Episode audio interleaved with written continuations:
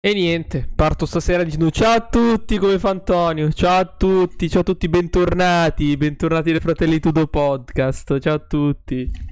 Oh, finalmente un saluto diverso dal solito, eh, che visto, succede Mario? Vi, visto, che, visto che qua vi hanno criticato. Ti hanno? Ti ho criticato, non accusiamo gli altri di, di, di cose che non hanno fatto, siamo stato, sono stato io direttamente a chiedere a Mario di fare un'introduzione diversa da quella che è il solito... Hello, hello. Quindi ciao a tutti. Ciao a tutti. Ciao a tutti. Ciao a tutti. Ciao a tutti. Bentornati, bentornati, bentornati. Ben ritrovati. Se state ascoltando Ferita o che state ascoltando... Madonna che infarto. Aspetta. Okay.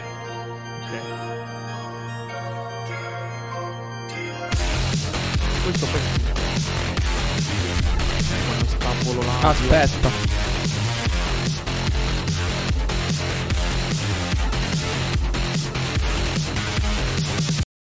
Ah beh, sempre un fucking capolavoro il non carpentiero. Ci si vede, dicono. Ecco, ah, sì. E dovete eh. stare tutti molto tranquilli. Oh. Dovete stare tutti tranquilli. Cioè Antonio che oh. ha la, la fotocamera. Boh. Non va stasera? Pa- guarda, guarda la live e vedi. Mm. Ah, io su Discord me la vedo bene però. Tu come la vedi su Discord, scusami? Uno schifo. Esattamente allora, quello che vedi in live. Ah, allora aspetta che la stacco e la riattacco. Dammi un secondo. Oh. Tanto comunque posso parlare lo stesso nel frattempo. Anche pazzesco la, la, la tecnologia, incredibile. Che... incredibile. Che non riesco, eh. E comunque, bentornati, bentornati. Ciao un paio di, di manovre e tutto. Come state? Okay. Cosa combinate? Come va questo inverno ormai assolutamente iniziato a metà ottobre? Ma in verità non è per nulla un inverno perché oggi c'erano ventisei gradi fuori. Io è due settimane... Io due settimane... No, adesso? Ma penso che sia una questione di connessione. C'ho la connessione molto brutta questa sera. Penso che sia ah. mia. Infatti mi è pure crashato la live in pre-live. Ah, ok. Ok, quindi... non sono io allora. Non saprei. Quindi non, non saprei come... Però te ti si vede bene. Certo, perché mando direttamente la, la mia camera senza dover in certo senso passare da Discord. Ah, ok, per cui magari stai scaricando pacchetti dati più leggeri. Vabbè, speriamo che in qualche modo la mia la qualità della mia, della mia mi ricorda molto, mi ricorda molto l'intervista che ho visto a cena, uh, perché ormai sono d- due settimane che sono letteralmente rinchiuso in camera mia. Non che mi dispiaccia, sarò onesto. E, e quindi a cena finalmente ho smesso anche... Cioè, durante i pranzi ho smesso di guardare la televisione, perché se non vado in cucina la televisione non la guardo. E mh, ho visto l'intervista a Luca Vecchi, fatta da, da Dario Moccia. Luca Vecchi, fondatore di The Pills. Ok. Ed era esattamente così, c'era cioè Dario... pulito, bellissimo, questa la fotocamera che c'è Dario poi è bellissima, incredibile, tutta la sua luce in studio, pazzesca, e c'era Luca che tipo stava in uno sgabbiotto di merda con l- il telefono de- filato nel buco, si vedeva niente, non si capiva niente. Così. Scusa, ma a sto punto, visto che ho delle foto professional, se ti mando la mia foto e me la metti a posto della, della webcam, che magari... No, è meglio oh. la webcam, seppur sfocata, è meglio la webcam. Mm, non lo so. Non lo so, non sono sicuro di questa cosa, che lasciamo chiedere alla chat. Preferite un'immagine statica a me, modo professional, oppure un'immagine un po' blurrata, un po', un po' così sfocata? Perché di più mi muovo, più mi muovo, peggio è, per cui eh, mi sa che ti mando una foto mia eh, super professional, così faccio, faccio vedere che sono una persona seria. Dai, te la mando. E... Così proviamo, proviamo a risolvere queste cose come siamo live. Vedi che siamo estremamente agili e veloci. Non so quanto tempo ci metterai tu a mettere la foto. Mando una proprio super power.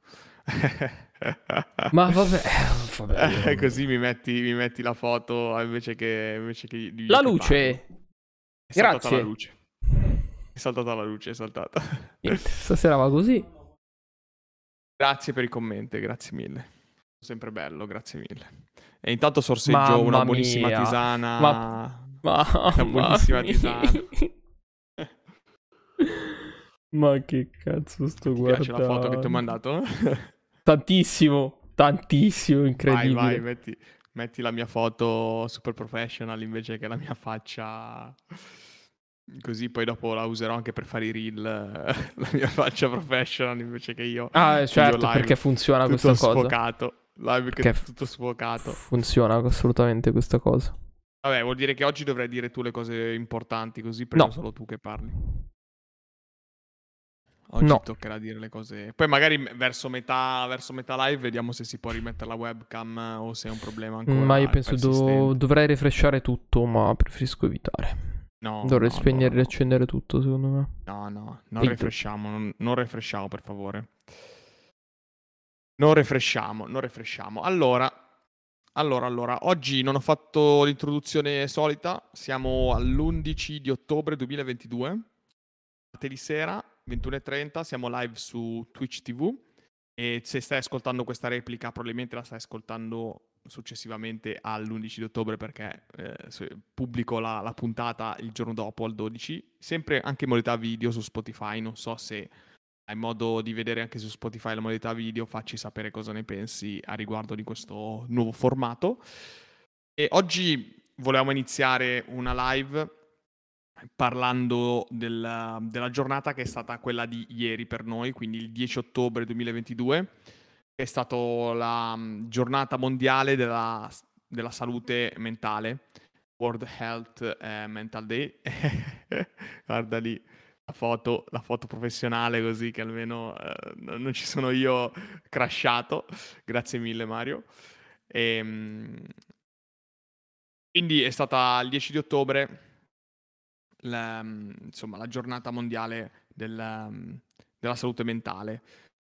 Noi spesso nel podcast abbiamo parlato di salute mentale, Mario spesse volte ha anche consigliato di, di, di ascoltare dei, dei podcast o di guardare dei video, soprattutto in relazione ai videogiochi, perché per chi non lo sapesse, eh, videogiochi elettronici competitivi, anche videogiochi in generale tranquillamente che giochi a casa tua, Eh, causano uno stress mentale particolarmente, particolarmente intenso, soprattutto perché chi gioca magari sono ragazzi molto giovani e non hanno avuto magari un supporto psicologico o non hanno modo di parlarne e vanno in burnout completo quando una partita non va bene, eccetera. Ma al di là del videogioco è un problema che eh, abbiamo, è sotto gli occhi di tutti ed è un problema del nuovo millennio. Eh, non, forse anche solo dieci anni fa non se ne parlava di, di salute mentale e nel frattempo Mario ha deciso di mettere una foto ancora più sgranata, almeno mettine una di alta qualità. Ah, ti pare che ci sia una foto di alta qualità del, del K W? Certo. Comunque adesso io eh, faccio un discorso serio, scusate, e scusate, dovevo farlo, dovevo, dovevo farlo dovevo farlo adesso per eh, ehm, scusarti di questa cosa continuerai tu a parlare. No, allora è un argomento però che sarebbe bello se, se, si, se si accendesse il mio, il mio cerchiolino mentre eh, poi e... so. Come le... tu la prendi da Discord, la prendi da Discord foto, no? Che cosa, co- cosa no, mi sai quando sai, sai che su Discord, su Discord quando parli c'è il cerchiolino verde che si accende. E eh, ho capito, ma io l'ho dovuta scontornare la tua foto. Ah, ok, niente, no, pensavo me l'avessi sovrapposta su Discord, che so. Ah? No, sono due finestre completamente diverse. Va bene, no, va bene. Dovresti metterla tu su Discord. No, eh, no, non funzionerebbe allo stesso modo. Non funzionerebbe allo stesso modo. Me la stampo, uh, me la metto. Uh, mh, se no devo inventarmi qualcosa. No, no, vai tranquillo, dai, ormai basta. No, è impossibile così, però da fare. Ah, no. Va bene, va bene, va bene. Va bene. Va bene così. Ok. Non ti preoccupare, va benissimo. Dai, iniziamo il discorso sulla salute mentale, sennò finiamo più stasera. Sì, sì, sì, sì. Cioè, comunque è un, uh, un discorso che a me tocca tanto, tocca tanto, è un tema estremamente complicato e um, che ho approfondito in maniera, diciamo, trasversale a... a quello che è fisicamente tutta la parte di sports, Ormai, come, come potete ben sapere, come saprai, sono un grande appassionato di tutto ciò che è competizione a livello di uh, giochi elettronici, videogiochi prevalentemente, e c'è un'enorme componente mentale che ho scoperto durante il corso, appunto, di, di, di questa passione, nel scoprire questa passione sostanzialmente. Ed è una delle cose che mi ha affascinato, lo ripeto tantissime volte, uno dei miei argomenti preferiti a livello di podcast uh, è la prestazione sportiva uh, e quindi l'apparato mentale, soprattutto a livello di um, sport marziali, quindi tutto ciò che è sport di combattimento. Ed è estremamente importante sul piano fisico e mentale in quel lato, figuratevi all'interno di una parte... Uh, diciamo di videogiochi nel quale la parte fisica è molto minore rispetto alla parte mentale, ok? Io personalmente non lo sapevo dell'esistenza, uh, non dell'esistenza, del fatto che ieri fosse la giornata mondiale de- della salute, della salute mentale, e, uh, ed è una cosa che da nessuna parte all'interno dei miei canali mi è arrivata, che reputo ancora più preoccupante rispetto a quello che è, soprattutto perché è uh, una delle cause più dannose tra giovani, la salute mentale, ed è un, in accrescimento in maniera esponenziale. Mi piacerebbe avere dei dati, non so se Antonio li ha, però sicuramente sì. Sono... Il dato che arriva da, dal Parlamento europeo, quindi dalla Commissione europea, che ha stilato un documento lunghissimo di dodici pagine, molto fitto, dice che una persona su sei in, in Europa è stata diagnosticata di, eh, di, diciamo, non salute mentale completa, ecco, quindi... Sì, una patologia legata prima alla salute mentale. Eh? Sì, sì, sì, e sicuramente quindi... la pandemia non ha decisamente aiutato da questo lato, da questo lato. No. No, no, io con, con anche la situazione in Ucraina, eccetera, ha creato anche più. Mi, mi sento di, di consigliare, e l'ho consigliato spesse volte, uh, un canale Twitch, nonché un canale di YouTube, che è AltGamer G G, che al di là delle tematiche estremamente legate ai videogiochi, lui in realtà, il dottor K, è un psico. Lui è. Uh, uno psichiatra, no, uno psichiatra lui. Psichiatra, ok. Non ho mai capito la differenza. No, uno psichiatra, mm. lui non è uno psicologo. Scusate l'ignoranza, ma nemmeno io so la differenza. No, uno è effettivamente un medico che può prescrivere farmaci ed è lo psichiatra. Lo psicologo non può prescrivere farmaci. Non è un medico a tutti gli effetti. Non me ne vogliano male gli psicologi. Questa è la differenza. Lo psichiatra lavora con i malati. È un medico. Tec- cioè, tendenzialmente lo psichiatra è un medico. Lo psicologo no. Questo che io sappia la, la grossa differenza. Comunque, ma al di là della digressione, okay. Lui è uno psichiatra uh, che uh, ha lavorato tantissimo a livello di, di giovani.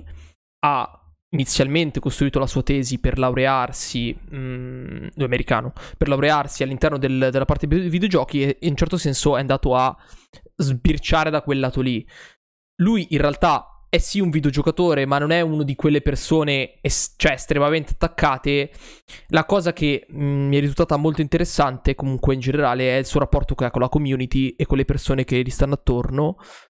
E per un grosso periodo di tempo lui ha fatto le interviste ai più famosi streamer all'interno della piattaforma di Twitch, eh, cercando in un certo senso di dargli una mano in generale, in qualsiasi tipo di, di problema ci fosse, soprattutto legato al burnout, che è un tema che è uscito tantissimo nell'ultimo periodo all'interno della piattaforma, soprattutto perché...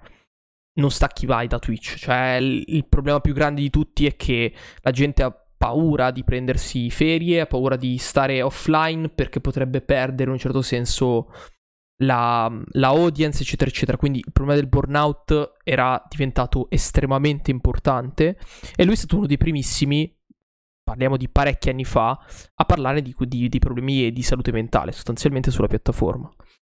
E il video che vi consiglio è quello legato alla morte di eh, Reckful due anni fa, forse anche di più, forse sono passati addirittura tre anni. Un notissimo streamer, famosissimo lui, un ex pro player di World of Warcraft, si è suicidato. Ne sono successe di tutti i tipi, un sacco di gente, tra l'altro un sacco di, di streamer famosi si sono suicidati, ma diciamo un movimento mediatico come quello di Reckful non è mai successo, perché ovviamente lui era uno di quelli che aveva più audience di tutti, soprattutto sulla piattaforma Blizzard. Questo video, tra l'altro, adesso ve lo vado a recuperare al volo. uh, AltGamer G G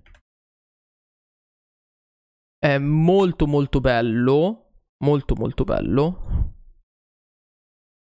soprattutto per le, per le reaction comunque che ha doctor K, perché è una cosa che si vede che teneva molto, e lui stesso ha intervistato più volte Byron Reckful uh, a proposito di dei suoi problemi di, di, di depressione.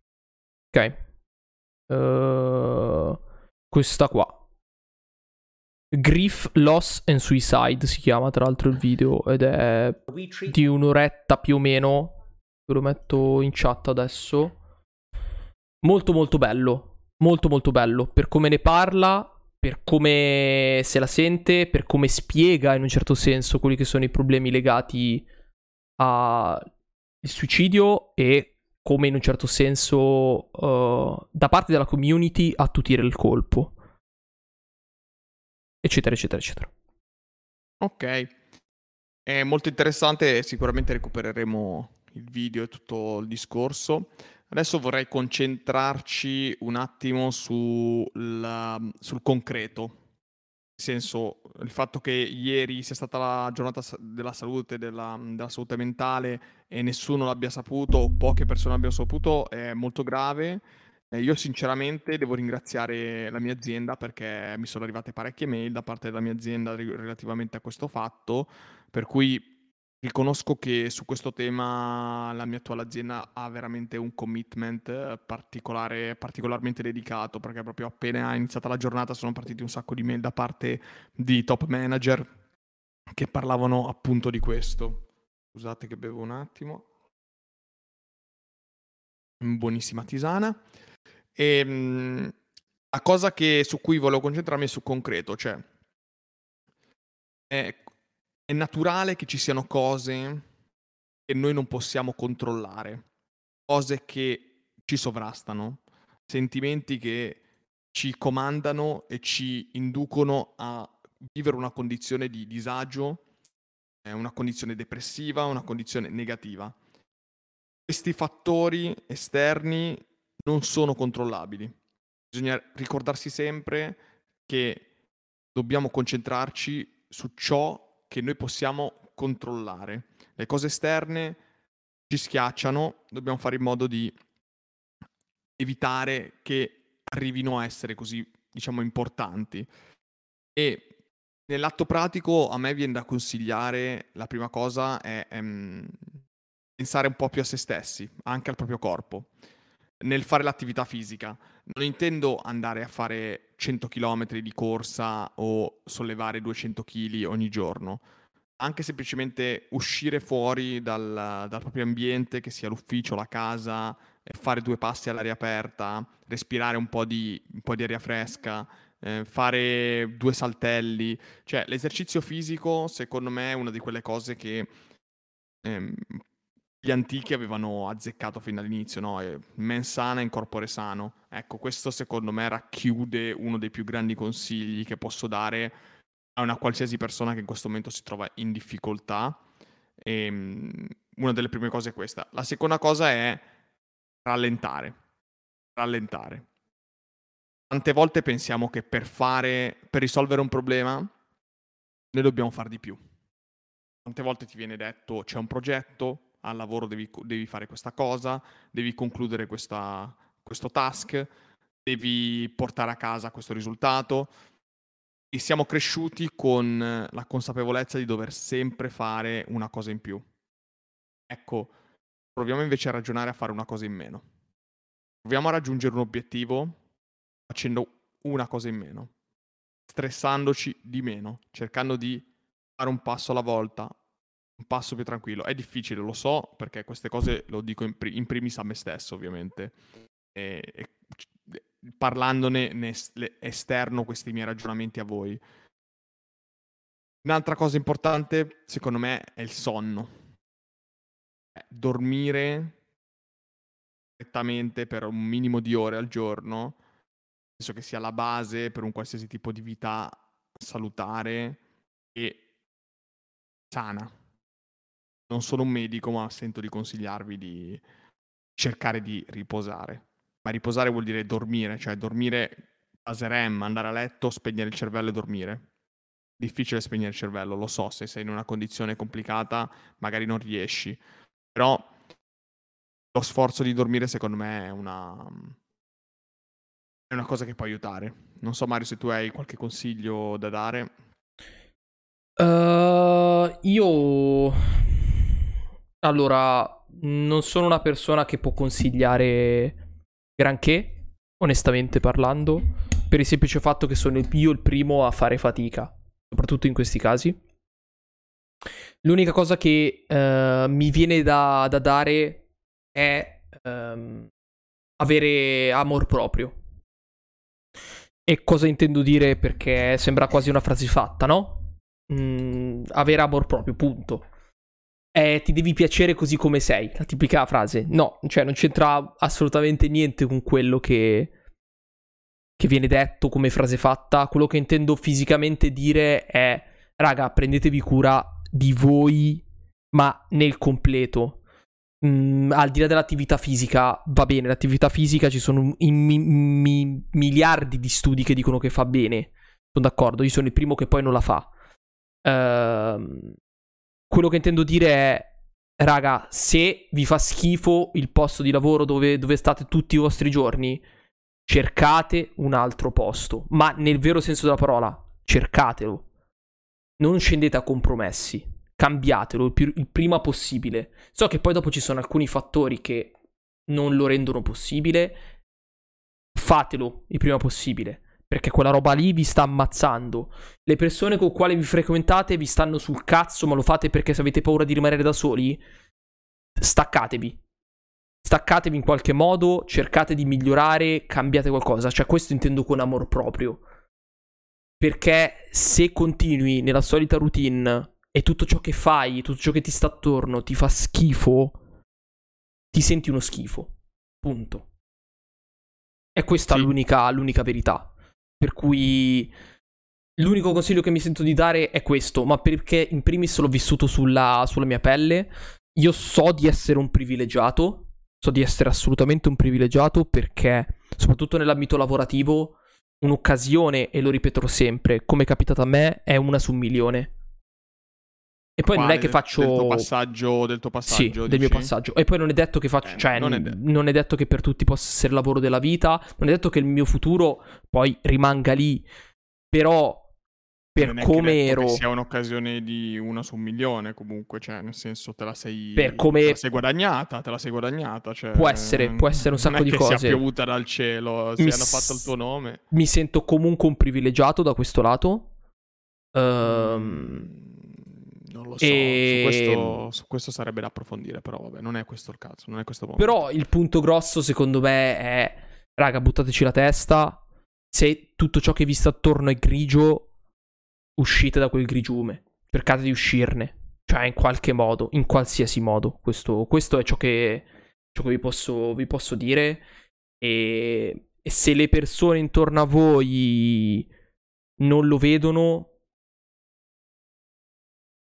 chiedete una mano, fine. Cioè nel senso, soprattutto noi uomini, al di là poi dopo della salute mentale eccetera, soprattutto noi uomini secondo me abbiamo un grossissimo problema, un grossissimo tabù, del fatto che non parliamo mai con nessuno e ci teniamo tutto dentro, ed è una delle cose più tossiche che, che esista nella nostra società. Sì, sì, decisamente. Su questo indubbiamente noi uomini abbiamo un rapporto anche semplicemente tra amici diverso da quello che hanno le ragazze tra di loro, ma anche con ehm, potenzialmente con i nostri genitori allo stesso modo, con i nostri familiari, i nostri fratelli, appunto. Abbiamo tutti un rapporto un po' più forse distaccato in qualche modo, eh, in qualche modo più distaccato, e effettivamente non è una cosa salutare. Non è una cosa salutare perché un altro, un altro consiglio che mi è venuto in mente proprio adesso è quello di ricordarsi della propria famiglia.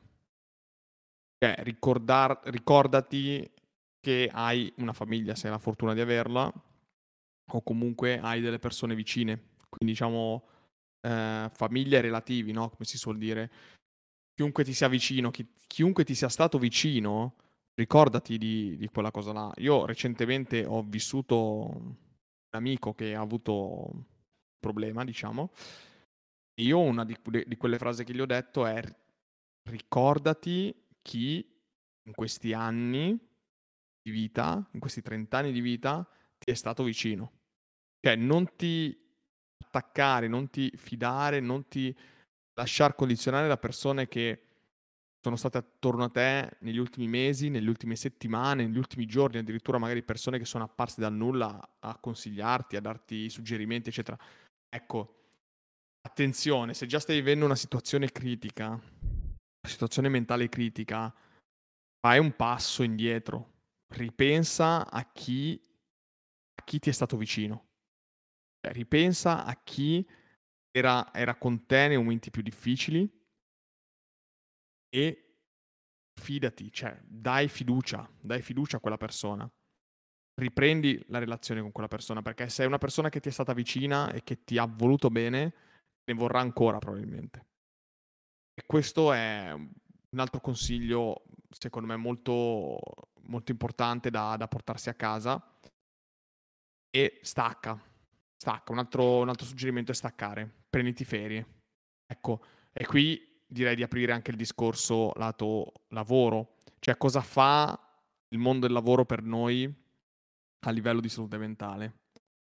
Ecco, è importante far capire, e in primis dobbiamo essere noi a parlarne con i nostri diretti capi, con i nostri diretti superiori, con i nostri colleghi. È importante dare valore alle ferie. Cioè, andare in ferie vuol dire staccare completamente, vuol dire dedicarti completamente ad altro, non che comunque devi portarti il telefono aziendale perché ti chiamano, devi portarti il computer dietro perché magari la mail la scrivi lo stesso. No, non fa assolutamente bene. La mia esperienza recente è stata il mio viaggio in Perù. Io ho fatto due settimane in Perù completamente staccato al cento per cento al... dal lavoro.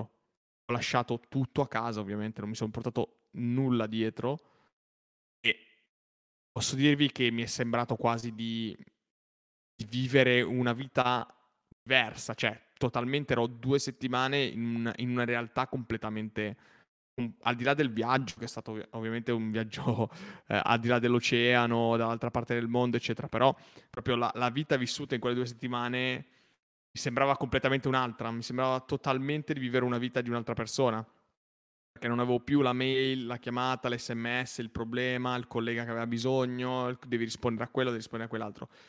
Ritorni e tutto ritorna come prima, tutto ricomincia alla solita vita, perché la, la nostra vita è fatta di queste cose. Però quanto è stato bello, quanto è stato importante potersi vivere quell'attimo lì. Non so se tu hai avuto un'esperienza simile da poter raccontare. Uh, allora sì, nel senso che mh, di base sono stato sempre fortunato a livello di ferie e sono riuscito sempre in qualche modo a non portarmi niente, anche quest'anno è andata così. Uh, però in un certo senso capisco anche uh, la versione di molte persone. Parlavo di questa cosa con mio, col mio ex superiore, col mio ex capo. E lei, lei mi diceva: io non è che mi porto il computer perché voglio avere tutto sotto controllo. Lei diceva: io mi porto il computer perché almeno le cose le leggo, le metabolizzo, e quando torno non ho la salita da dover scalare. In un certo senso ci può stare, perché vai ad attutire il colpo, perché il problema più grosso delle ferie non sono le ferie stesse, sono il rientro, lo sappiamo tutti. È una mazzata infinita. È quasi peggio. Molte persone preferisco non andare in ferie per non avere quella mazzata, per cui in un certo senso capisco anche il discorso di dire mi porto il telefono, mi leggo le mail, non rispondo a nessuno, poi non rispondi a nessuno, fatti maroni, uh, però in un certo senso sono già preparato, ecco, sono già preparato. Posso dare un consiglio invece relativamente a, questo, a quest'ultima cosa che hai detto? Ho ascoltato ovviamente un'intervista del mitico Davide Cervellin dove racconta, anche in un video su YouTube, dove racconta questa dinamica qua delle ferie, delle mail, eccetera. E lui racconta che ha parlato con un top manager quando era, non mi ricordo in quale azienda, e gli ha detto che questa persona qui, questo top manager, la prima cosa che faceva quando rientrava dalle ferie era cancellare tutte le mail che aveva ricevuto. Tutte. Dal giorno in cui è andato in ferie al giorno in cui è arrivato, lui prende, le evidenzia tutte e le cancella. Perché? Perché dice, se tu mi hai scritto una mail chiedendomi qualcosa, sapendo che nel mio out of office ho scritto che sono in ferie e non leggerò le mail, non meriti che io ti legga. Se hai bisogno, sai, nell'out of office c'è, c'è scritto quando, torno, quando sono tornato, se è urgente mi scriverai di nuovo. Punto. Cancella tutto. Mm, sì, ok, se sei un top manager puoi permetterti di farlo, se sei una persona qualunque non credo. Eh, um, oddio, non lo so, forse anche top manager ha forse più mail di una persona qualunque, cioè... Certo che ha più mail, però ha molta molta molta più libertà da questo lato. Uh, però so, il però punto è, grosso è io ti è parlo una, è io ti parlo che funziona. Se metti l'out of office giusto e dici guarda io da giorno X a giorno Y non sono operativo, non ho il computer dietro, non leggerò minimamente nessuna mail al mio rientro, se hai bisogno di scrivermi aspetti. Eh, ho capito, torno. Però capisci che tu ti metti davanti alle task di un'altra persona, poi dipende dalle, dalle aziende varie, però io sono il primo che ha una bivalenza nel mio lavoro. Io lavoro sul field, ma anche tu. È un lavoro da, da, pu, puramente d'ufficio. Quando è che fai il lavoro d'ufficio? Quando ho cinque minuti. Se in quei cinque minuti io ti mando una mail che poi tu puoi leggere da due settimane perché non è una roba urgente, non me ne frega, però innanzitutto te la mando. Se invece devo aspettare dopo due settimane i miei cinque minuti, cazzo. Cioè, nel senso, tu stai mettendo nella tua posizione di superiorità rispetto alla posizione di qualcun altro. Secondo me questo è sbagliato. Poi liberi ah, tutti. Secondo me è sbagliato mandare una mail e dire la leggerà quando rientra. Ecco, questa cosa qui secondo me è sbagliatissima. Io personalmente, se devo scrivere una mail a una persona, ma lo faccio veramente adesso, ormai da, da cinque anni, da quando lavoro, io appena scrivo una mail, se metto io in la persona, su Outlook mi appare, guarda che questa persona ha l'out of office, io cancello la mail. Fine. Eh, che cosa gli scrivo a fare se, se c'ha l'out of office? Dipende da, dalla questione. No, dipende dalla assolutamente questione. No, io non lo faccio. Ma stessa cosa, stessa cosa quando metto l'out of office. Io quando metto l'out of office scrivo io non avrò accesso alle mail, non leggerò le mail e non le leggo al rientro. Se hai bisogno mi scrivi quando rientro. Ed effettivamente, ti dico la verità, con me funziona. Nel senso che io poi quando sono tornato a settembre, dopo le mie tre settimane di ferie, di fila, per cui tre settimane complete, io rientro, apro il computer. Fortunatamente avevo poche mail, perché vuol dire che comunque in qualche modo non sono stato considerato, oppure in qualche modo non, non mi hanno inondato di mail. Quando sono tornato, le persone che avevano dei lavori per me, che stavano aspettando il mio rientro, mi hanno scritto, mi hanno chiamato. È nata così, mi hanno detto ah sei tornato, perfetto, guarda che c'è sta cosa che ti aspetta. Cioè se, se tu tratti se tu tratti le persone in un modo, loro tratteranno te altrettanto. Se tu le rispetti in un modo, loro rispetteranno te. Questo secondo me è il, è il consiglio migliore che posso dare. È ovvio che se tu poi scrivi a una persona che è in out of office, che non è in ufficio, gli scrivi, gli scrivi perché tanto spe, speri che quando torna legga la mail. Insomma, ripeto, dipende da dipende dalle, dalle, dalla tipologia di... Se è urgente ti metti un reminder, ti metti un reminder di quando rientra la persona e gli scrivi. Se è urgente, se la persona è in ferie, purtroppo non contatterò lui, cioè questa è la verità. Esatto, ecco. Cioè, questo, questo, è, questo, questo è il succo, no? Questo, questo è il succo. È un succo, esatto. Se la persona è in ferie ed è una roba urgente, lo scavalco, o in certo senso vado sulla via laterale, perché è così che funziona. Se non Poi ci sono sei, alcune cose che fai sei. solamente tu, cioè ci sono cose che fa solamente una persona, può succedere. In generale si cerca di essere tutti ambivalenti, però anche nel mio caso ci sono cose che faccio solo io nel mio team, ok? E queste cose qui mi aspettavano al rientro. Perfetto, benissimo, però non, mi, non avevo la mail al quindici d'agosto che poi mi sarei dovuto leggere al quattro di settembre. No, cioè la prima cosa che ho fatto, sono rientrato e il mio capo mi ha chiamato. Il mio collega mi ha chiamato e mi ha detto: guarda Antonio, c'è questo, c'è questo, c'è questo che ti sta aspettando, perché sapevamo che tornavi oggi, quindi oggi ti abbiamo chiamato e te l'abbiamo detto. Beh, perché avevi delle persone adesso in copertura. Non so se il nostro team, allora non so se a questo punto il nostro team è lungimirante da questo punto di vista. No, no, ma è giusto, è giusto che se tu non ci sei, anch'io c'ho la copertura, cioè se non ci sono io c'è una persona che copre al mio posto e in un certo senso fa da placeholder. È giusto così, sono d'accordo, però nel senso ci sono solo io all'interno del mio negozio, se è una questione che devo fare fisicamente io e possono aspettare una settimana, aspettano che io rientro. Ma non è che allora io rientro e loro mi mandano la mail. No, perché nel senso lavori sette giorni su sette, dodici ore al giorno, quando hai cinque minuti mandi la mail, è così che funziona. Certo, certo Davide. Assolutamente, ma perché tu sei l'unico che lavora all'interno di quel cazzo di ufficio. Poi ci sono io che sono stato via cinque giorni, ho quarantasei mail pronte per domani. Tra l'altro sei stato fuori cinque giorni neanche. E io le cancellerei tutte. Cioè sei stato, stato fuori cinque giorni a lavoro. Cioè ci tengo a precisare questa cosa. Ripeto, fai, fate un out of office fatto bene. Perché anche questo è un, un punto. Voi lo fate un out of office fatto bene? Io ce l'ho o... adesso, ce l'ho impostato adesso che sono a casa, considero. Sì, sono a casa, leggo scrive... le mail. No, ma è scritto che non leggerai le mail e non c'è modo che tu le legga? Gli ho messo, gli ho messo allora, che c'è una persona che mi copre. No, esternamente no, cioè esternamente diciamo clienti ti scrivono, magari è brutto scrivere una roba del genere esternamente clienti, ok? Lo, lo posso un po' passare, ma internamente io lo metto chiaro, siccome Outlook ti permette ma... di fare due, due out of office, e uno certo. per l'interno, uno per l'esterno. Cioè, all'interno ti può essere molto più schietto. Me fare il face check su WhatsApp. Vabbè, lì è ambiente tossico. Ambiente tossichello. Ma cosa vuol dire face check su WhatsApp?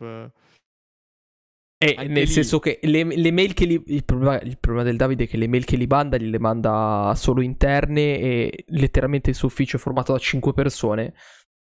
No, sono un po' di più. Che lì WhatsApp però... volendo um... hai visto la mail che ti ah, in quel senso ah, ah proprio così, check, check. così ah minchia. Allora anche lì ti do un suggerimento, caro Davide, c'è WhatsApp Business che ti permette di mandare in automatico il messaggio quando una persona ti scrive. Quando una persona ti scrive, WhatsApp Business ti manda subito un messaggio. Ecco, fai l'out of office anche lì. Lo metti anche su WhatsApp. E quello è strategico. What? Io non WhatsApp ce l'ho. Business? Holy shit! Ok, io, io non ce l'ho, però funziona da Dio, perché ho delle persone che conosco di altre aziende che hanno WhatsApp Business. Tu gli scrivi e ti dicono: guarda, sono in ferie, non posso rispondere ai messaggi su WhatsApp, non li leggerò, scrivimi una mail quando torno. Beh, spettacolare WhatsApp Business. Adesso non so se è a, penso che sia a pagamento comunque, eh? Penso che abbia un eh, costo. Lo gestisce. Rega. Penso che abbia un costo relativo. Averlo io sarebbe un po' ridicolo. Ma che Dipende. te frega? Dipende. Te frega. Cioè, se non hai un numero aziendale, eh, eh, WhatsApp Business eh, lo metti lì. Ah, mi sa che anche è gratis, mi sa, oltretutto. WhatsApp Business. Vabbè, mi ricordo. Comunque, eh, o è gratis o è a Su pagamento, WhatsApp del numero aziendale non c'ho niente, non c'ho la foto, c'è solo la descrizione con su scritto: se hai bisogno di un aiuto, questo è il portale per aprire gli incident. Rip. Eh. Beh, però potresti mettere allora anche tu su WhatsApp Business, potresti mettere il, il messaggio automatico quando sei via. Tac, guarda che non c'è il mio, c'è il mio, colle- il mio collega è il migliore, perché anche su Teams lui c'ha fisso il messaggio con su scritto: se hai bisogno di una mano, questo è il canale, punto. Ecco, top anche lì, anche lì. Vabbè, ma su Teams ti scrivono soltanto le persone interne, anche lì, cioè ti arriva l'out of office su Teams anche, quindi tutto sommato è abbastanza correlato ad Outlook. Eh, sì. Comunque mi piacciono questi tips and tricks del, dell'ufficio per vivere una vita più serenamente felice in ufficio. Eh, eh, la, la, il, perché... modo, il modo mm. migliore per vivere serenamente in ufficio sarebbe non andare in ufficio. No, la cosa che mi, mi piace confrontarmi, perché sembra che adesso non per gasarmi o per vantarmi, però sembra che io viva in un mondo altamente avanzato rispetto a quello delle altre persone con cui parlo, e non mi sembra tanto diversa comunque la, la realtà, cioè eh, si tratta di stare attenti a queste cose. Poi è anche un discorso forse di, eh, di attitudine, di passione personale, non lo so, io sono molto appassionato di appunto di tecnologia, quando esce una roba nuova mi butto dentro, quando è uscito Microsoft Teams sono stato praticamente un early adopter dell'azienda, tuttora faccio corsi su Microsoft Teams eccetera, cioè ehm, queste cose qui servono per facilitare, dobbiamo sfruttarle, cioè la tecnologia c'è, questi sistemi automatizzati che ci permettono di fare tante cose. Adesso non so quanti di voi hanno le caselline di Outlook dove vanno automaticamente le mail di determinate Ma categorie. Penso che quello sia, sia tipo letteralmente obbligatorio su alcune cose, cioè ti eh, o hai un inbox pieno tutto zeppo oh, sempre di mail, eh, capito? Cioè anche questo è importante, riuscirsi a fare delle categorie, categorizzare le cose. E poi parliamo comunque noi che siamo operai, cioè nel senso non è che abbiamo eh, seicento mail al giorno come magari un manager che deve essere in copia a tutte le mail per forza, in cc in ogni cazzo di mail. Eh, ecco, cioè. Che a proposito eh. Scusate, eh? a proposito di questo c'era letteralmente un nostro manager, mi raccontavano che se lui era in cc la mail gli andava direttamente nel cestino. Top. Perché, lui, perché lui diceva se sono in cc vuol dire che non ho bisogno di leggerla, ed era, esatto. Anche questo qua era un top manager, eh? Era alto alto eh? E lui aveva questa regola su Outlook che diceva se sono in cc direttamente nel cestino, non leggeva non leggeva neanche una eh? neanche una le leggeva. Ma in chat ha scritto condivido Mario su cosa? Sul fatto che basterebbe non andare in ufficio o okay. non lavorare per vivere ecco sereno. Perché la Vale, ecco perché la Vale condivide, perché non può oddio, accettare uh, che dovrà andare in ufficio prima o poi. Oddio, uh, nel senso Vale, mh, poi dipende, dalle, tipo, dipende dalle tipologie di lavoro, nel senso che io mi sto trovando adesso bloccato a casa e per necessità sto rispondendo alle mail, cosa che vale. Sono sicuro che mi, mi si ritorcerà contro in futuro quando ovviamente starò a casa per farmi i cazzi miei, questo lo so. Sicuro.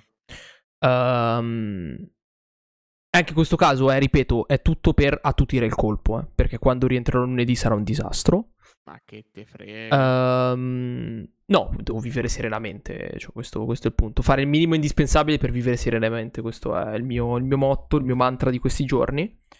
E dipende, cioè nel senso, ragazzi, dipende dalle tipologie. Ci sono persone in cui veramente le vedi cinque minuti di faccia a faccia, le dici due robe, sei a posto. E ci sono persone che è meglio mandargli la mail.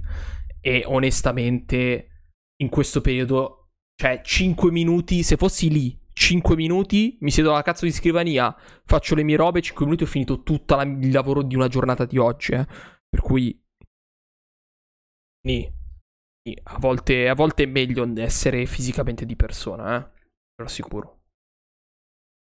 Se rientro lunedì, minchia, magari. Magari, cazzo. Allora, io direi di... Magari una, un'altra settimana... Ma, ma io... Ma tutta la vita, eh. Mi raccomando, Vale, bisogna tornare in ufficio, un poco alla volta. Un passo alla volta. Mario, digli qualcosa che non ha la forza di tornare in ufficio, la Vale. Gli hanno detto che probabilmente da gennaio dovrà tornare... Eh, due volte barra tre, se tre volte al, al, a settimana in ufficio. Eh, Vale, da qui a gennaio se quanti lavori trovi nuovi? Meglio evitare, evitare il problema che affrontarlo.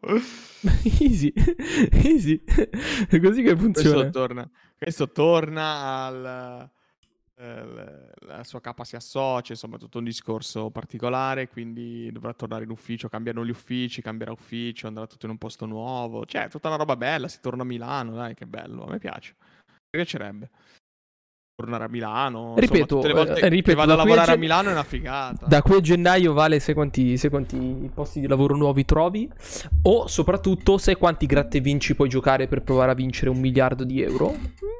Bel po', un bel po'. Qui torniamo al discorso che, fa- che feci nel mio reel eh, in cui dicevo che siamo degli smidollati, che non vogliamo più affrontare i problemi.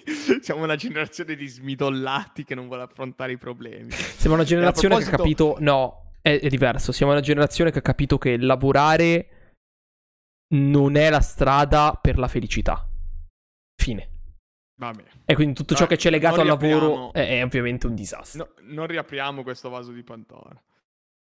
A casa si sta benissimo, lo sappiamo, soprattutto a casa nuova, tutto quanto, insomma, l'ufficio, eh, tutto si sta perfettamente, lo sappiamo.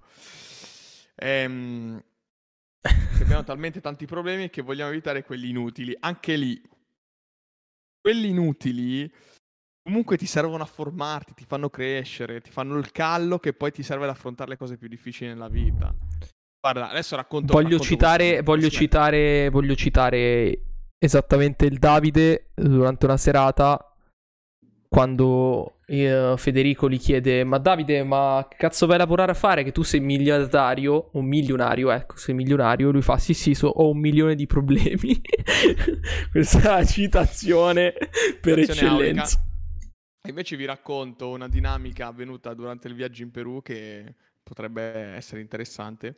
Allora, c'era questa compagna di viaggio che mh, dovevamo fare la zipline. La zipline vuol dire che è quella carrucola dove ti agganci e praticamente in pendenza ti fanno calare da una parte più alta a una parte più bassa. Dovevamo fare questa zipline all'interno di un canyon in Perù. C'era questa ragazza, questa nostra compagna di viaggio, che aveva una paura tremenda, ma veramente non voleva salire di qua e su di giù. Allora io ho preso e ho fatto un discorso molto alla, alla mia, per chi mi conosce, ovviamente un discorso motivazionale, e le ho detto: se tu riuscirai ad affrontare questa paura, probabilmente è una paura inutile, perché di cose hai paura, lo stiamo facendo tutti, siamo in venti, lo stiamo facendo tutti quanti, siamo tutti imbragati, c'è pure il tizio che ti accompagna, che ti porta eh, dall'altra parte, eccetera. È una paura inutile, un problema inutile, super, si, super, si supera questa cosa. Ho detto: se tu riesci a superare questo, probabilmente nella prossima volta che ti capiterà di avere davvero paura per qualcosa di più grave, più serio, probabilmente ti ricorderai di questo momento, di come l'hai affrontato. E questo ricordo impresso nella tua mente ti aiuterà ad affrontare un futuro problema, un futuro problema reale, un futuro, una futura difficoltà reale. E alla fine cosa è successo? Si è lanciata, l'ha fatto. Questo per dirvi che anche i problemi inutili, in questo caso una paura inutile, diciamo, può essere affrontata per crescere, per sviluppare il proprio cervello, perché ricordiamoci che il nostro cervello immagazzina queste sensazioni, come quando da piccolino per la prima volta tocchi il fuoco e ti bruci. Basta, lo fai una volta, sai già che non dovrai più toccare il fuoco e bruciarti. Qui al contrario, se tu affronti, quando affronti una situazione difficile e un problema grave, soprattutto quando affronti le tue paure, ti sblocca questa sensazione, e la prossima volta che proverai paura, una paura simile, saprai già come affrontarla. Saprai già che puoi affrontarla e che andrà bene.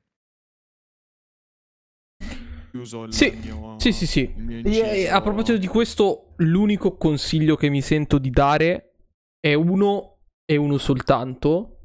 E questa qua è una delle più grandi cazzate che però ha funzionato nella mia vita. Cioè, di tutte, tutte le stronzate che ho ascoltato, raga, ve lo giuro, ne ho ascoltate tante, ve lo assicuro. Una che ha funzionato, cioè una che mh, cioè ha eff- effettivamente funzionato era questa. Non mi ricordo di chi era, non mi ricordo dove l'ho presa, però semplicemente facevano notare quale fosse la differenza tra ansia ed eccitazione. Cioè, tra lo stato d'ansia e lo stato di paura, allo stato di eccitazione e voglia di fare, cioè quando tu proprio sei in hype sostanzialmente, ok?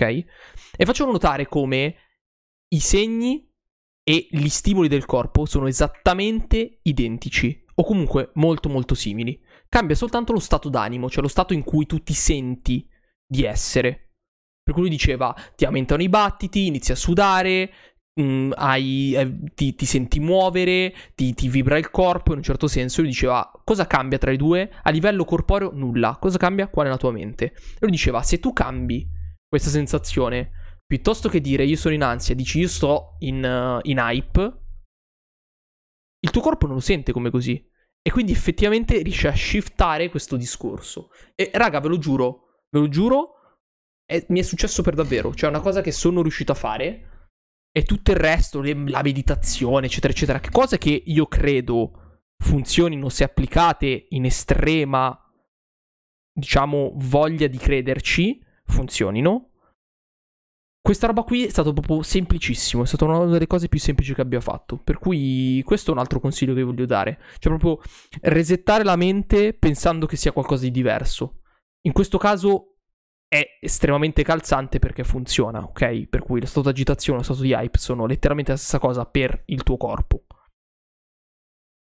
Riprogrammare la mente è una delle, delle cose che parlano tantissimo i guru mitici della crescita personale, della finanza, eccetera, però a conti fatti, al di là degli scherzi, è una cosa veramente reale.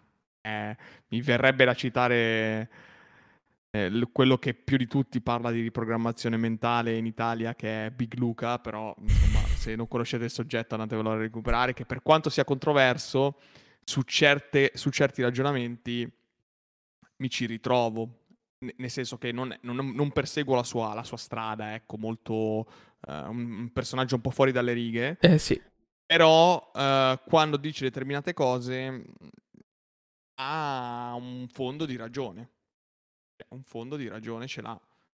Eh, se vuoi ottenere una cosa, devi iniziare sì. a pensare come se l'avessi. Lui ovviamente parla di soldi, di ricchezza e dice eh, fino a che la pensi così, rimarrai così. Se tu invece la pensi come una persona già che ha ottenuto quel risultato, otterrai quel risultato. Detto in la sfrutta molto sulla legge dell'attrazione comunque. Sì, sì, lui legge dell'attrazione, quelle cose lì sono proprio al suo standard. Però direi eh. di chiudere questo, questo ragionamento con un, uh, un task. Io mi è venuto in mente un task da lasciare a voi, cioè cosa fare da domani. Chiedere alle persone come stanno. Che è una cosa che non tutti fanno, abbiamo notato, soprattutto di recente io e Valentina.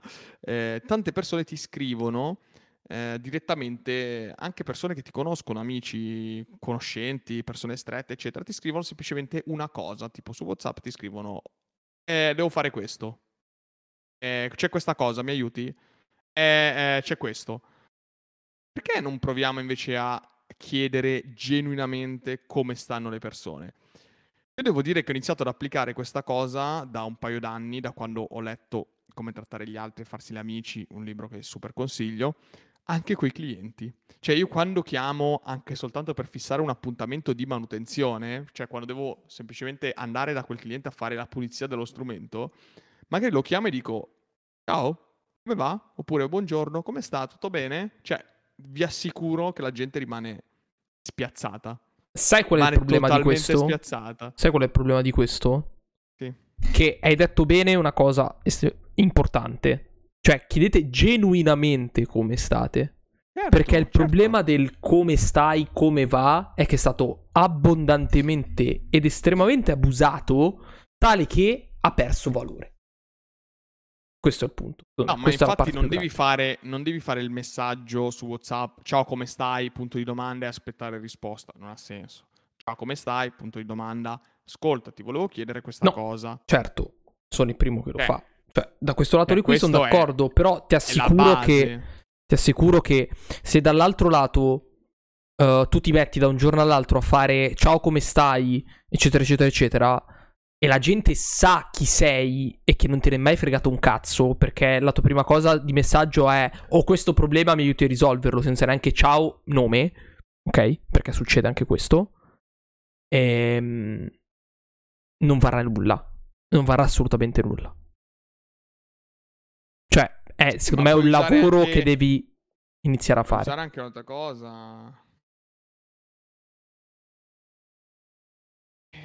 Cioè, sì. Questo è il punto, è che purtroppo negli anni venti di, questo, di questi anni duemila ha perso totalmente il valore, il come stai. È una frase di circostanza assoluta, per cui secondo me o trovi un modo intelligente o devi essere una persona che a voce, a persona può aver senso, scritto e telefono perde tanto secondo me, perde veramente veramente tanto. Non lo so, comunque è un task, ehm, la gente non gliene frega nulla, eh, lo sappiamo che la gente non gliene frega nulla, noi dobbiamo essere eh, portatori di un cambiamento. Eh, Esatto, questo è perché molte persone non, non leggono, um, i loro problemi sono al centro del mondo e quindi passano sta cosa. Io scrivo il ciao come stai, però proceda tutto bene per il meglio e poi attacco. Ah, ah, ciao Marta, grande, grande, grandissima. Grazie per seguirci. Cioè, paradossalmente vedi, esatto, cioè ci sono un sacco di cavilli, uh, cavilli però è una parola brutta. Ci sono un sacco di, uh, diciamo, escamotage, ecco, forse un po' più bellino, per far sì che sia genuino. Però, ripeto, deve essere in primis da te genuino questa cosa, perché sennò è un'altra frase buttata per fare caratteri, come facevi alle superiori quando scrivevi il tema, no? Certo, sentivo certo, cosa. Certo. E comunque è un task importante, secondo me, eh, può aiutare veramente le persone. Mi ha fatto davvero piacere leggere che ci sei anche tu, Marta, in chat. Grazie mille. Poi, come sempre, dacci feedback, dici cosa ne pensi. E comunque denota... Um, le persone che non lo fanno denota proprio una, una, come diceva la Vale in chat, una concentrazione su se stessi. Cioè, sì, dobbiamo sì, ricordarci certo. che ehm, questo è un suggerimento per tutti. Allora, in generale, ehm, in generale le persone, come abbiamo detto tante volte in chat, si interessano al cento per cento solo di loro stessi. Cioè, non c'è un suono migliore che il suono del nome, del proprio nome, quando vieni nominato. Fateci caso, quando nomini una persona per nome gli si brillano gli occhi, perché noi vogliamo essere sempre al centro dell'attenzione, i nostri problemi sono i più importanti, eccetera eccetera. Ecco, dobbiamo riuscire a rigirare questa cosa interessandoci degli altri, per cui cerchiamo per una volta di non eh, pensare a noi stessi e interessarci genuinamente, in maniera Um, come, si, come si dice? In maniera disinteressata, no? In maniera... No, disinteressata eh, il contrario, forse. No, in maniera... eh, come si dice? In maniera spassionata, una roba del genere, mi ricordo sì, che c'era proprio sì, spassionata, libro, sì. scritto. In maniera spassionata di come stanno le persone. E vedrete che cambia tutto, cambia prima di tutto in, in vista della, eh, della giornata della salute mentale, appunto, ci interessiamo veramente di una persona che magari... in quel momento dopo un po' prima o poi si aprirà e vi parlerà di un problema che vuole affrontare.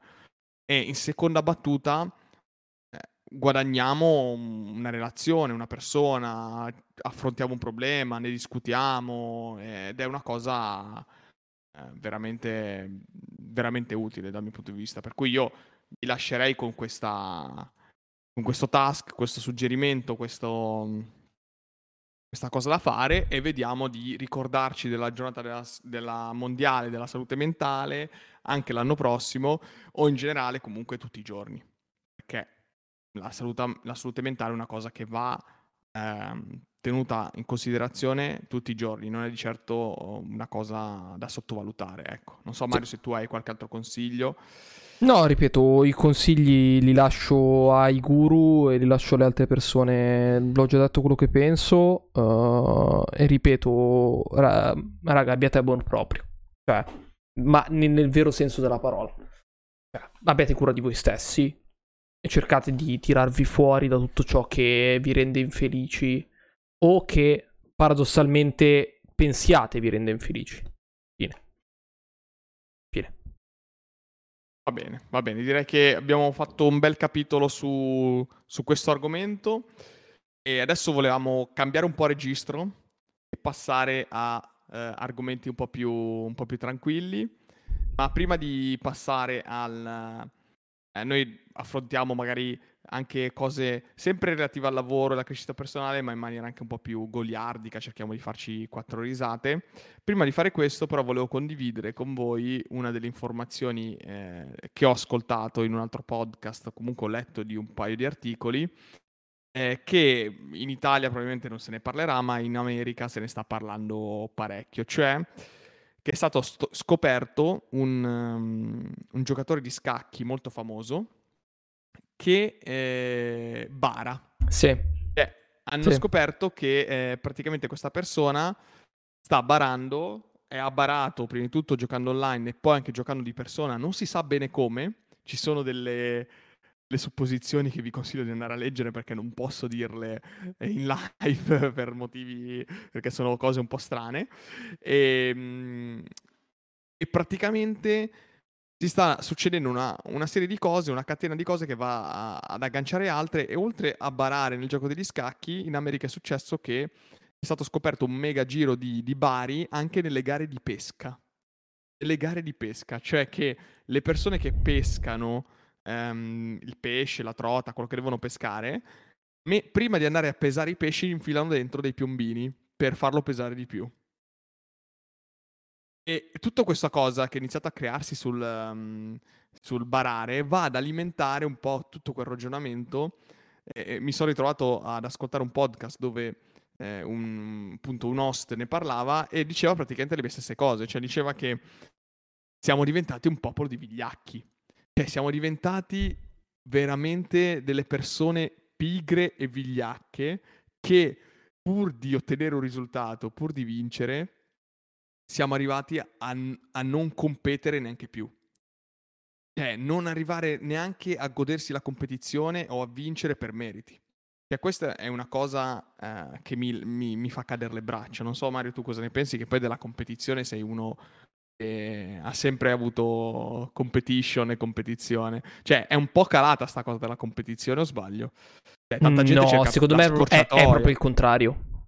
Secondo Dici? me è molto di più... Secondo me è il, è il contrario. Nel senso che con i mezzi moderni... Mm, anche lì, in un certo esibizionisti es- es- esatto esatto esatto secondo me è proprio il contrario, cioè c'è molta più competizione e c'è molto più modo di mettersi in mostra o di mostrare i propri risultati, cioè questa voglia di arrivismo sostanzialmente, e ehm, che fa sì che le persone cerchino la scorciatoia. Questo è il fatto, si è un po' persa, ma proprio a livello, secondo me, culturale, strettamente culturale, l'idea della del, del valore aggiunto dell'allenamento, no? Ai tempi tu pensavi, ma anche un discorso che tra l'altro abbiamo fatto spessissimo, uh, la, la, la famosa regola delle diecimila ore, eh? Questa roba qui secondo me ci entra in, a, proprio a piedi uniti, fortissimo. Cioè c'è differenza tra una persona che ha talento e una persona che si allena tanto.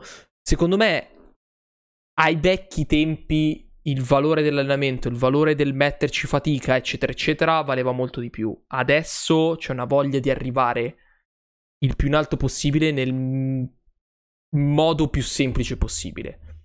E la tecnologia ti dà una mano per qualsiasi cosa, e al di là di quello il punto è che ormai anche la differenza tra ciò che è giusto e ciò che è sbagliato è diventata molto abile.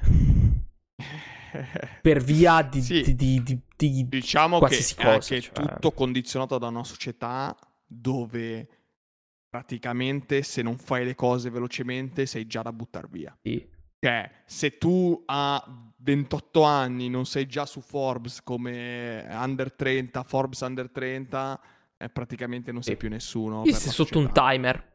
Sei sotto un eh, timer. Sì. Sei sotto un timer per tutto, la società ti dà un tempo per ogni cosa, hai tempo per andare via di casa, eh, per fare figli, per fare una famiglia, sì. per comprarti la macchina, e se a trenta anni non c'è la macchina allora che cosa stai a fare, se non è, e se la casa non ce l'hai perché cosa fai? Cioè siamo effettivamente costantemente bombardati da, da questo, costante, che...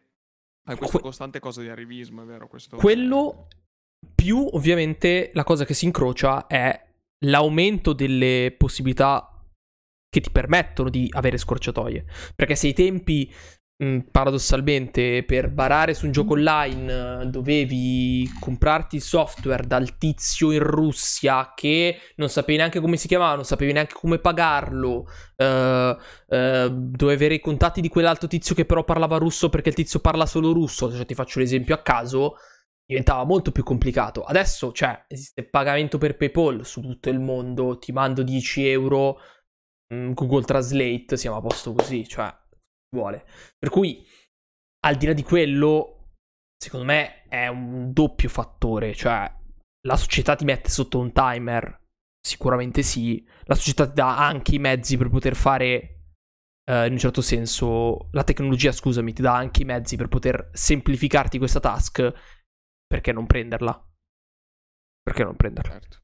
E poi L'altra cosa, secondo me, è che proprio si attutisce, cioè ormai si è attutita la, la colpa, cioè il senso di colpa inteso proprio come chi se ne frega, cioè se tu arrivi ad essere numero ah, sì. uno, se tu arrivi ad essere numero uno barando, la gente non ti dice hai sbagliato, la gente ti dice hai trovato un nuovo modo per farlo.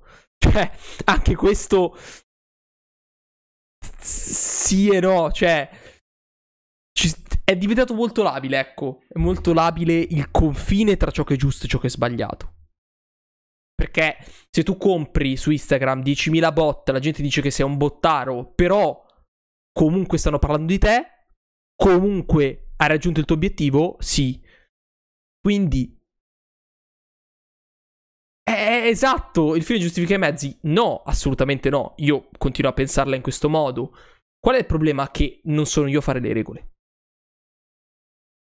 No, il fine non giustifica i mezzi. Il fine non giustifica mai i mezzi. Questo, questo siamo tutti d'accordo. Qual è il problema? Che non siamo noi a fare le regole. Sì, è il mercato che fa le regole sempre. Sono le altre persone che fanno le regole. That's it. Eh, sì... Questo sentimento qua effettivamente è una cosa, arrivare per forza, arrivare il più, breve, più brevemente possibile e la ottenere reach. Il risultato. La, la reach. reach. La reach. Eccola lì. Sia una reach organica o... La famosa una reach. reach. Una reach inorganica o creata. E poi questo discorso del senso di colpa, mi piace molto quello che hai detto, Mario, perché effettivamente ormai le persone quasi non hanno più, uno, la vergogna. Due, il senso di pudore. Tre, il rispetto per se stessi. Cioè, questa è una cosa che ormai praticamente non esiste. Cioè, il rispetto per se stessi, per la, la propria dignità. Ma cos'è la dignità? Ormai cos'è la dignità? Ormai cos'è, co- cos'è la dignità di una persona? Cioè, alla fine uno dice, ma io ci provo. E quante volte anche noi, magari, senza fare gli ipocriti, nel nostro piccolo abbiamo detto, ma sì, io ci provo, mal che vada, vediamo come va. A me viene in mente gli esami. Mi ricordo questo, questo aneddoto, cioè l'aneddoto degli esami all'università era questo. Preparo, parlo del Politecnico principalmente. Preparo l'esame, c'è un esame da fare, vabbè, io mi presento, poi vediamo come va. E no, al Politecnico c'era che se tu ti presentavi, alla consegnavi il foglio sì. e prendevi meno di tipo sedici, diciassette, una roba del genere, non ti potevi presentare all'appello subito dopo, ma dovevi saltarne uno e ti sì. presentavi a quello dopo ancora. Sì, sì. Questo perché vuol dire che tu ti sei presentato senza minimamente prepararti, solo per vedere l'esame e farmi perdere tempo a, copia- a-, a correggere il foglio. A me sta roba qui mi ha, mi ha spezzato. Uno, perché mi ha dato una batosta sulle ginocchia fino al giorno zero al Politecnico, mi ha dato una batosta sulle ginocchia devastanti. Vuol dire che io ogni esame dovevo andare... se ero almeno minimo preparato, da riuscire a, almeno quasi ad avvicinarmi al diciotto. Poi avrei rifiutato io il voto. Ma andare lì e tentarla era un, eh, una, diciamo, prima di tutto una mancanza di rispetto verso il professore, perché appunto si sarebbe trovato un foglio da dover correggere, o più fogli da dover correggere, completamente sbagliati magari.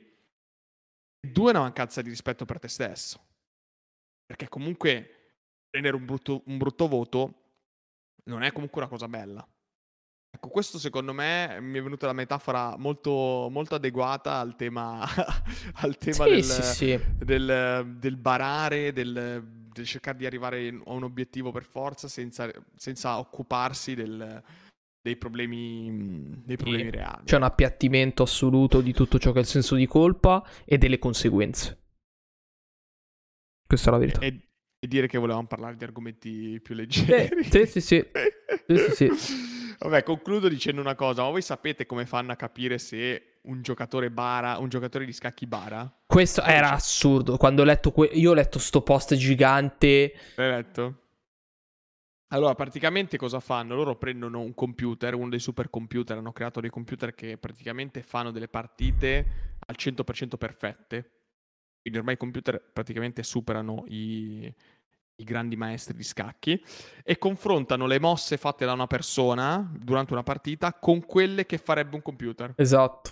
Se le tue mosse si avvicinano più possibile al cento per cento a quelle che fa un computer, tu stai barando. Perché i più grandi giocatori nella storia di scacchi si avvicinano al computer circa il settantadue per cento. settanta per cento. Cioè, nella storia degli scacchi c'è questa percentuale. Ora, è arrivato questo qua, che praticamente fa delle partite che è al novantanove per cento in comparison con un computer. È al novantanove per cento, sono due. O questo è un vero genio, o questo sta barando. E alla fine hanno capito che stava barando. Sì. Perché beh, non puoi avere una disparità così. Non puoi avere una disparità così alta rispetto a uno che è un gran maestro, o addirittura i gran maestri del passato. Perché la cosa interessante è che loro hanno preso partite fatte da Bobby Fischer, da Gasparov, eccetera, eh, scacchisti del passato, le hanno confrontate col computer attuale e hanno ottenuto percentuali del settanta per cento. E questa è una roba...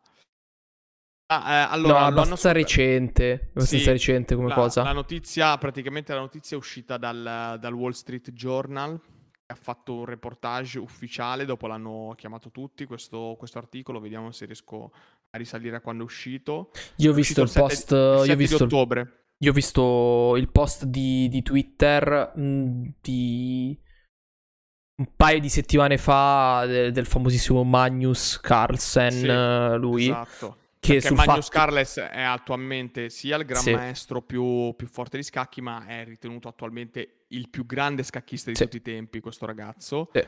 che è stato battuto alla finale della partita più importante di scacchi del mondo, è stato battuto da questo uh, Nils, uh, come si chiama lui, non, non mi ricordo, uh, Hans Moke Niemann si chiama. Niemann, sì.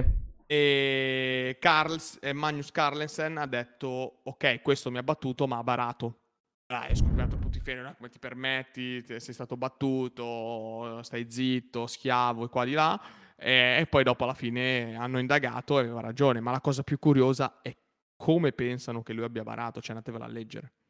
Andatevela sì, a leggere. E io ho letto il, il suo post su, sul fatto sostanzialmente che volesse già, cioè non volesse neanche partecipare al torneo il signor Carlsen. Poi dopo ha partecipato lo stesso perché ama gli scacchi, cioè quella roba lì mi ha fatto scassare dal ridere, però...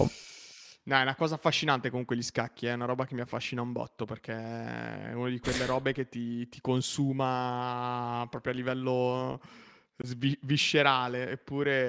Eh, eh, penso che sia gli scacchi sia il più alto livello di sport mai espresso...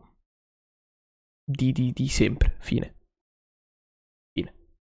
Sì, è un po' tutto, è un po' tutto, sia prestazione fisica che mentale, effettivamente. Tanto, tanto di tutto, tanto di tutto, e, e soprattutto oh, poco, cioè tra virgolette, poco riconoscimento, nel senso che non, è, non sei un calciatore che guadagni milioni o un atleta olimpico che comunque con la sua medaglia si porta a casa il suo, il suo, il suo risultato, quindi... E... Sì, sì, sì. Va bene, direi che giocano a scacchi e fanno box? Eh? Cosa? Che vuol dire? Cioè tipo se fanno, se mangiano un qualcuno tirano un pugno? Cioè fanno box e, e scacchi contemporaneamente? Scacchi box. Vabbè, dopo che ho visto quelli che giocano a calcio con le biciclette, insomma c'è un po' di tutto. Link ora. Link ora. E poi faremo la puntata, l'abbiamo promessa fin da sempre, la puntata su Steven Bradbury. Due round poi. alternati, box e poi scacchi. Cioè quando sei tutto tu mai fatto. Ti prego, ti prego, bellissimo. E allora, la box è un altro di quegli sport estremamente mentali. Scacchi pugilato. Scacchi pugilato. Scacchi pugilato. Va bene. Ma stai cercando di andare a vedere? Sto leggendo. Ok. Inizio un round di scacchi della durata di quattro minuti. Ho oh, capito, figa, che cazzo fai in quattro minuti? seguito, da, da, seguito da uno di pugilato della durata di tre minuti. Tra il round e l'altro c'è un minuto di ripresa. Che consente ai contendenti di cambiarsi. Che senso? Che senso? Non ci credo. Ma c'è, c'è, c'è un campione, immagino, no? Ah, penso di sì. C'è sempre un campione da qualche parte. Ispirato alla graphic novel Freddo Equatore. Ok. What? Vabbè, comunque la gente non sta benissimo nel mondo, cioè nel senso non stiamo proprio bene bene bene, eh? Bene bene. Non è tutto a posto. Allora direi chiudiamo soltanto con il video di Twitter, Anto. Evitiamo sì. sp- big spoiler. Mentre cercavamo di preparare questa puntata sono venuto a conoscenza di un subreddit che parla dei LinkedIn boomer. Fai un breve, un breve riassunto su cos'è il LinkedIn Boomer per chi ci segue per la prima volta. Ah, per chi non ci fosse, abbiamo fondato, e tra altre cose, mh, oggi cercando, cercando in giro non esiste fisicamente qualcosa. L'unica cosa che si è avvicinata di più di tutti a LinkedIn Boomer è stato appunto questo subreddit. Molto più alla larga. Cos'è il subreddit? Reddit è una piattaforma che permette di creare dei post. Ok, è come se fosse un Facebook, passatemi il okay. termine. Eh, esistono delle sottocategorie che appunto si chiamano subreddit, si chiamano eh, subreddit appunto, uh, e in questo caso è stato fondato LinkedIn Lunatics, che sostanzialmente pubblica dei post di gente di LinkedIn, ovviamente di gente estremamente strana, diciamo strana. Allora, noi siamo ossessionati da LinkedIn perché LinkedIn è un software, è per me è un social network molto importante, molto utile, io lo utilizzo tanto. Mario invece è totalmente odio verso LinkedIn, quindi siamo... Non è, non è odio, non è... Non... Ah, allora, attenzione, il mio non è odio, è fisicamente che è una piattaforma inutile, inutile, perché nasce con uno scopo e non lo soddisfa. Fine, fine. E invece sì, perché comunque lo soddisfa, in qualche modo le persone ti cercano su LinkedIn, cioè...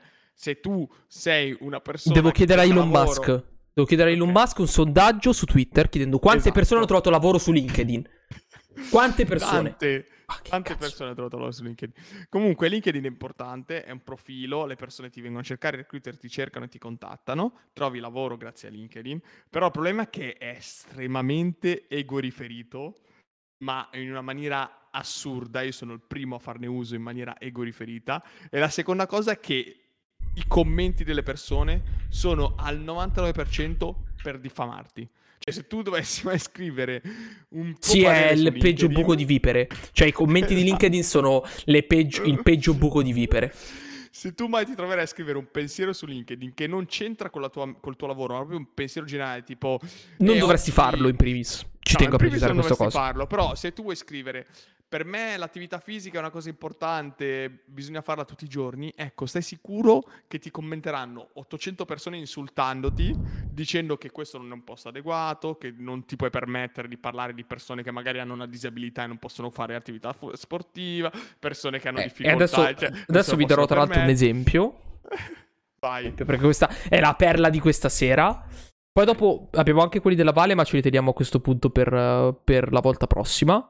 Non facciamo in tempo, quelli della Valle li teniamo per la volta prossima. Comunque continuate a mandarci i link di questo, questo è un capo, questo è un capolavoro assoluto. Tanto vedete la faccia. Ma che tipo di post si generano? Insulti? Questo è l'esempio. Questo è l'esempio di un post. Su... Questo mi ha ucciso.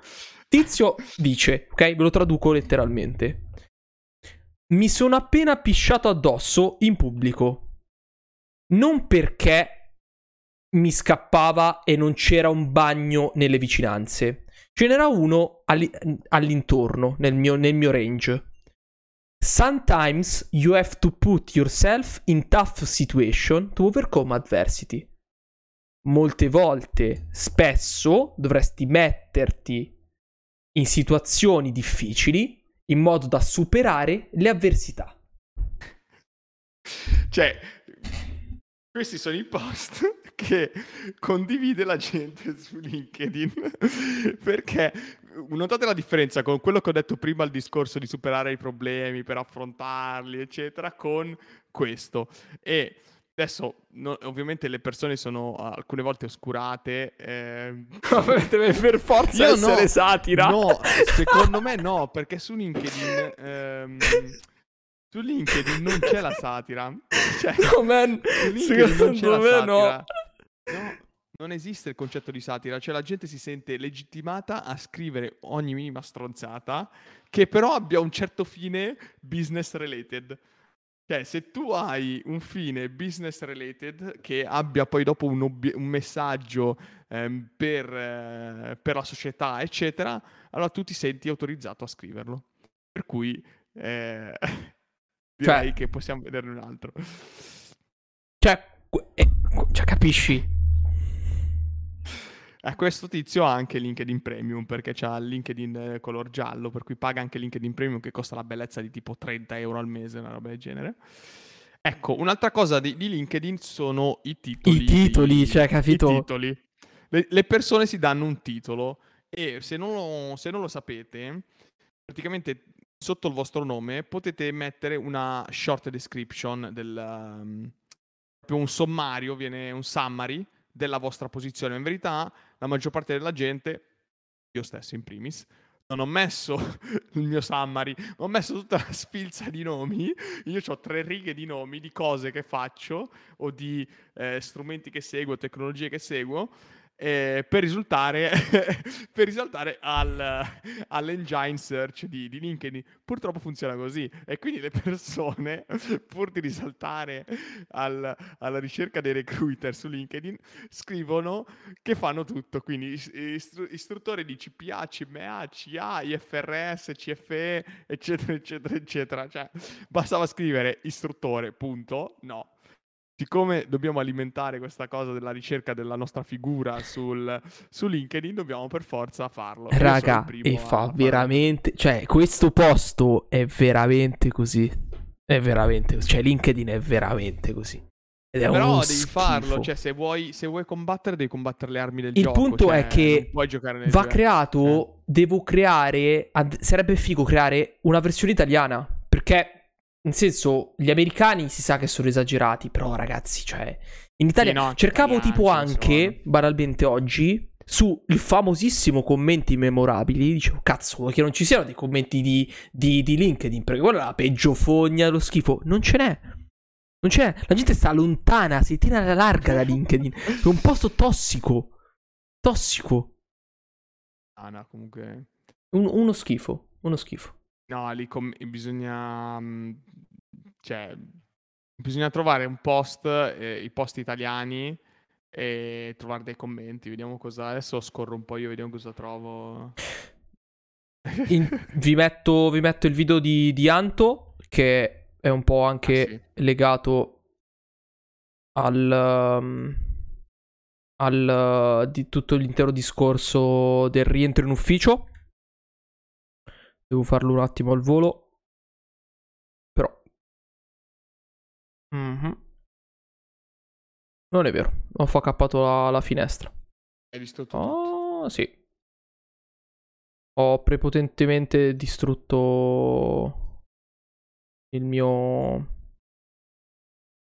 Cioè non è vero, eh. Sta arrivando. Però ho dovuto fare... Devo rifare le cose al volo purtroppo, perché... O B S funziona in maniera molto bella, diciamo così. Allora, così vi metto sotto il video. Ok.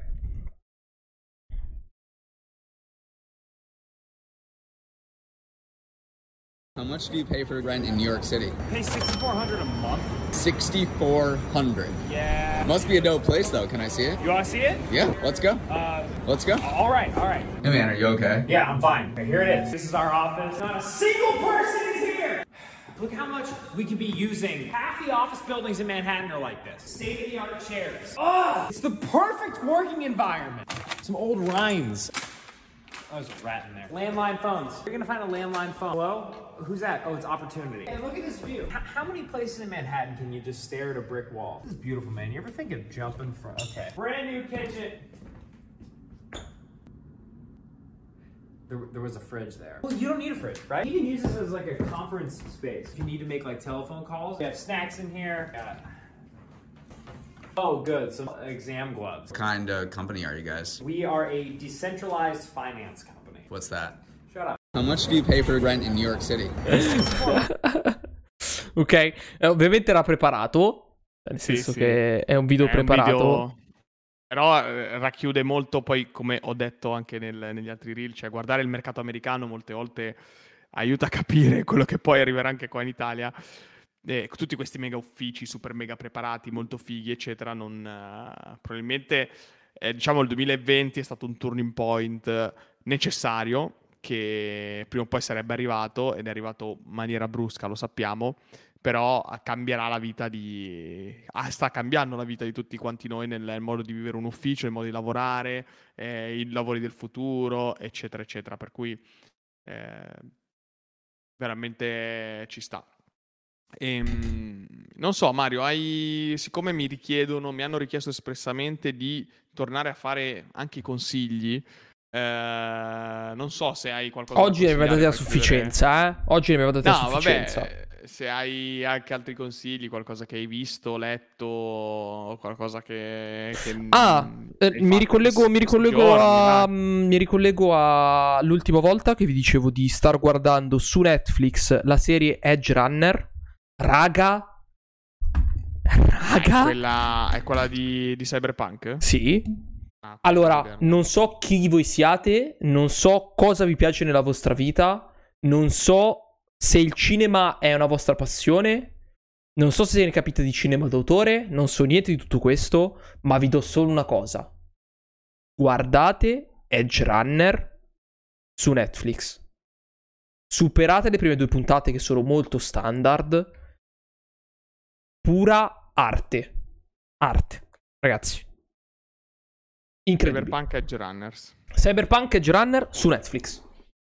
Eh, c'ha un punteggio di otto virgola cinque. Potete non sapere niente di quell'universo lì. Io non ne sapevo niente. Cioè, il background in generale sapevo come potesse essere, però non ho mai giocato, non l'ho mai visto giocare, non mi è interessato. È un cazzo di capolavoro. Ve lo dico, ve lo dico chiaro. È uno, sarà sicuramente una di, di quelle opere che si inseriscono in maniera prepotente all'interno dell'animazione, al di là dell'animazione giapponese, perché in questo caso è abbastanza, è molto molto ibrida. Lo stile è creato da uno studio giapponese, è animato da, da, da uno studio giapponese, uh, ma eh, la trama è polacca, perché loro sono polacchi, quelli di C D Projekt Red, con dei linguaggi estremamente occidentali. Quindi, di orientale a effettivamente solo... con tutta l'elettronica, sì... È un capolavoro, Davide, se, ti, se, ti, se riesci a guardarlo, se non l'hai già visto, assoluto, assoluto, un capolavoro assoluto. Eh, lo devo vedere, devo vederlo, devo vederlo anch'io. Le prime due puntate io dicevo, ma, ma quest'opera, ma non l'ho già vista. Eh. Hai ancora un anime da recuperarti tu. Non lo guarderò mai. Ancora? È un capolavoro dell'animazione giapponese, ma decidi di non guardarlo. Non guarderò perché, mai. Perché ti privi, perché ti privi di, questa, di questo piacere? Non, non lo so. so. Non lo so. Infatti sei, mi sei, capita, mi capita di, voler dare, di voler dare il veto su questa roba. Sei masochista, cioè. Beh, non però... guardare l'attacco dei giganti da masochisti, comunque. Vabbè. Beh, però sono quelle opere... Ricordo Braga, no.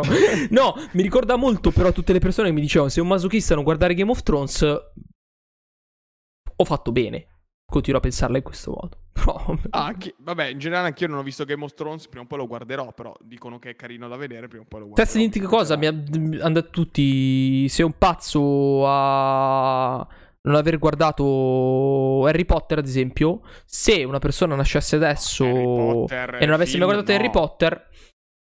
No, vabbè, penso che anche in quel caso film, sarebbe no. tranquillo. Potrei dire assolutamente che eh, i libri vale la pena leggerli almeno una volta nella vita, ma proprio per, per come secondo me istrutti. Solo per la nostra generazione, eh? Già ma le generazioni in verità, future in verità è un, un libro senza tempo, cioè è una storia senza tempo, cioè quello è una storia che sono sette libri ed è una storia che è al di fuori del tempo, cioè può essere letta in un qualsiasi momento. È chiaro che i primi libri Um, sono stati scritti per un pubblico più giovane, eh, proprio lo si vede dalla scrittura, però è anche una cosa particolare perché ti trascina un po', no? Con la crescita del, del protagonista, che inizia, che mi pare che ha uh, dodici anni, il primo libro, ehm, con la crescita del protagonista cresci anche tu nella lettura, cioè i libri, gli ultimi libri diventano molto più dark, molto più intensi, molto più cruenti, eccetera, per cui vabbè. altro tema, altro tema di un'altra serata. Eh, il mio consiglio invece riguarda per, soltanto per chi sta seguendo live, per cui se stai ascoltando la replica mi sa che è troppo tardi. Ci sono gli Amazon Prime Day in questi giorni mm. e sto seguendo un botto di offerte. Ho fatto delle spese folli oggi su Amazon, devastanti, soprattutto per casa, devo dire, sono, se sono sincero. Ho preso un sacco di prodotti per la casa che erano super mega scontati. Domani arriveranno tanti di quei pacchi che la Vale dovrà ritirarli tutti lei, poverina. Eh, date un'occhiata, tra oggi e domani ehm, ci sono delle, delle offerte veramente veramente interessanti. Sì. Direi che possiamo chiudere qua. È vero, è vero, è vero. Va bene, va bene ragazzi, sono le ventitré spaccate. ventitré spaccate. Io vi metto l'ending. Uh, se apro lo trovo, eccolo qua. Grazie mille a tutte le persone che sono passate questa sera a farci compagnia. Uh, come sempre, tutti i martedì siamo qua. Recupereremo il LinkedIn Boomer come promesso. Lo faremo, lo faremo. Sì, recupereremo quello uh, Vale per la prossima, per cui dovete seguire la prossima live per forza. Quello. E poi ovviamente se avete sempre dei LinkedIn Boomer, raga, sapete sempre dove mandarli, cioè sul nostro account, li, eh, sul nostro account, su, non LinkedIn, sul nostro account Instagram. Uh, sulla mail, sul sito, uh, qua su questa chat dove un po' vi pare, uh, però sapete il modo di contattarci. Se andate su fratelli tudo punto com, come sempre trovate tutti tutti i nostri link. Ok, va bene, buonanotte a tutti bellissimi, buonanotte buonanotte buonanotte, buonanotte a tutti.